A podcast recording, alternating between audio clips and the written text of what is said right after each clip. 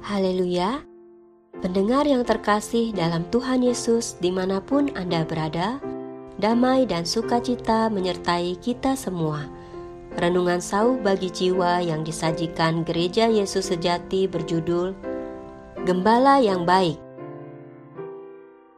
Akulah gembala yang baik, dan aku mengenal domba-dombaku, dan domba-dombaku mengenal aku. Sama seperti Bapa mengenal aku, dan aku mengenal Bapa, dan aku memberikan nyawaku bagi domba-dombaku. Kitab Yohanes pasal 10 ayat 14 sampai 15. Allah adalah gembala yang baik. Kita semua adalah umat gembalaannya. Kitab Mazmur pasal 95 ayat 7. Allah kerap membawa kita keluar dari kandang domba, yang walaupun merupakan pekerjaan yang berat, tetapi gembala yang baik bersuka cita melakukannya. Gembala yang baik mengerti adalah tidak baik bagi domba-dombanya bila terus selalu berada di kandang yang nyaman. Gembala yang baik akan membawa gembalaannya keluar dari kandang untuk bersentuhan dengan dunia luar dan diuji oleh angin dan hujan. Karena gembala yang baik mengerti, jika semua dombanya telah dibawanya keluar, ia berjalan di depan mereka, dan domba-domba itu mengikuti dia karena mereka mengenal suaranya. Kitab Yohanes pasal 10 ayat 4. Gembala yang baik akan berjalan di depan domba-domba, sehingga mereka tidak akan takut. Walaupun berhadapan dengan bahaya atau rintangan, gembala yang baik akan menyelamatkan mereka sekalipun ia harus menyerahkan nyawanya. Gembala yang baik kadang membawa domba-dombanya ke padang rumput yang hijau, membiarkan mereka makan rumput dan minum air sepuas-puasnya sambil menghirup udara segar. Dan bila lelah, mereka dapat beristirahat di tepian air.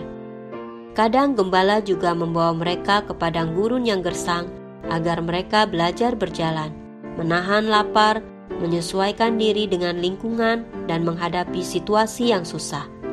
Allah adalah gembala yang baik. Dia berjalan di depan, dan setiap bahaya yang ditemui harus melalui Dia lebih dahulu. Jadi, selama domba-domba itu bersama dengannya, mereka tidak perlu khawatir. Asalkan percaya kepada gembala dan selalu memandangnya, semuanya akan aman. Ketahuilah bahwa Tuhanlah Allah. Dialah yang menjadikan kita dan punya dialah kita, umatnya dan kawanan domba gembalaannya. Kitab Mazmur pasal 100 ayat 3 Maka marilah kita dengan berani dan tanpa ragu berserah kepada gembala yang baik ini.